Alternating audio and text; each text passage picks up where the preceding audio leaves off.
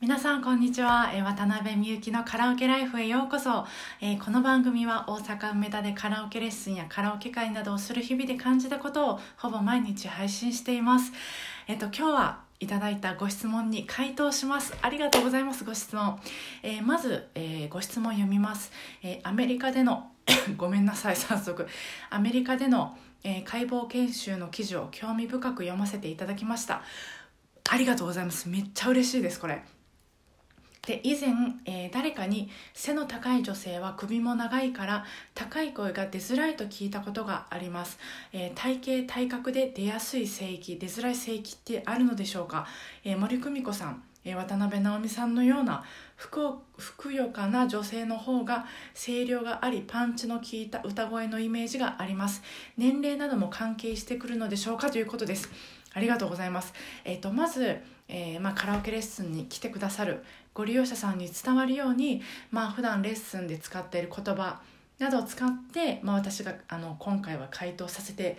もらいます。でも、まあ、解剖学から見たあの体の専門家から見た回答も、えお知らせしたいなと思って、えー、音楽家専門の解剖学スタジオを運営されてる、え山本敦先生にもお話を聞かせていただく予定です。で9月の頭にはこちらでも、えー、紹介できる予定なのでぜひ楽しみにお待ちください、えー、早速なんですけど、えー、体型体格で出やすい性器出づらい性器ってあるのでしょうか？ということなんですがまず、え喉の中にえー、声を作る、まあ、たくさんの、えー、筋肉があります。もう本当に無数の筋肉があるんですけれどそれらの使い方で声域は決まります、まあ、例えば高い音を出すために必要な筋肉そして高い音を出すために必要な動きができれば出るし、えー、低い音を出すために、うんまあ、必要な動きが、え、できれば出ます。で声量なんですがこれも喉の筋肉次第です、えっと、細い人で、えー、あうんそうです。細い人、まあ、細身の人体が細身の人で、えー、声量があってパンチが効いた歌声の人はたくさんいます、まあ、有名な方だとスーパーフライさんとかミーシャさんとかドリカムさんとか、えーまあ、海外の有名なアーティストさんもいますし、えーまあ、シンガー仲間とかボイストレーナー仲間でもものすごい声量の方はいます。でもはい、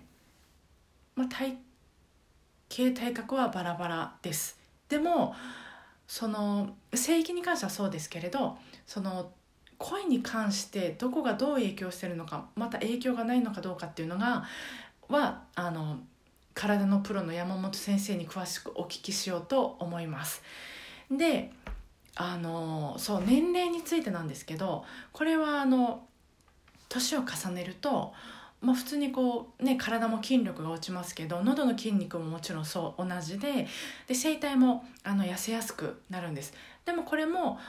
まあ、ボイストレーニングである程度あの声は出せるように、うん、ちゃんと適切な、えーと、運動すれば、えー、出せるようになります。そう喉の中にたくさんの筋肉があるんですよね。でもあの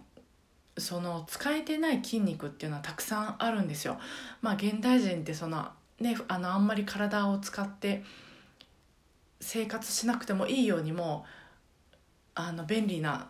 世の中になってるんですけど声ももちろんそうで、えー、そんなにもあの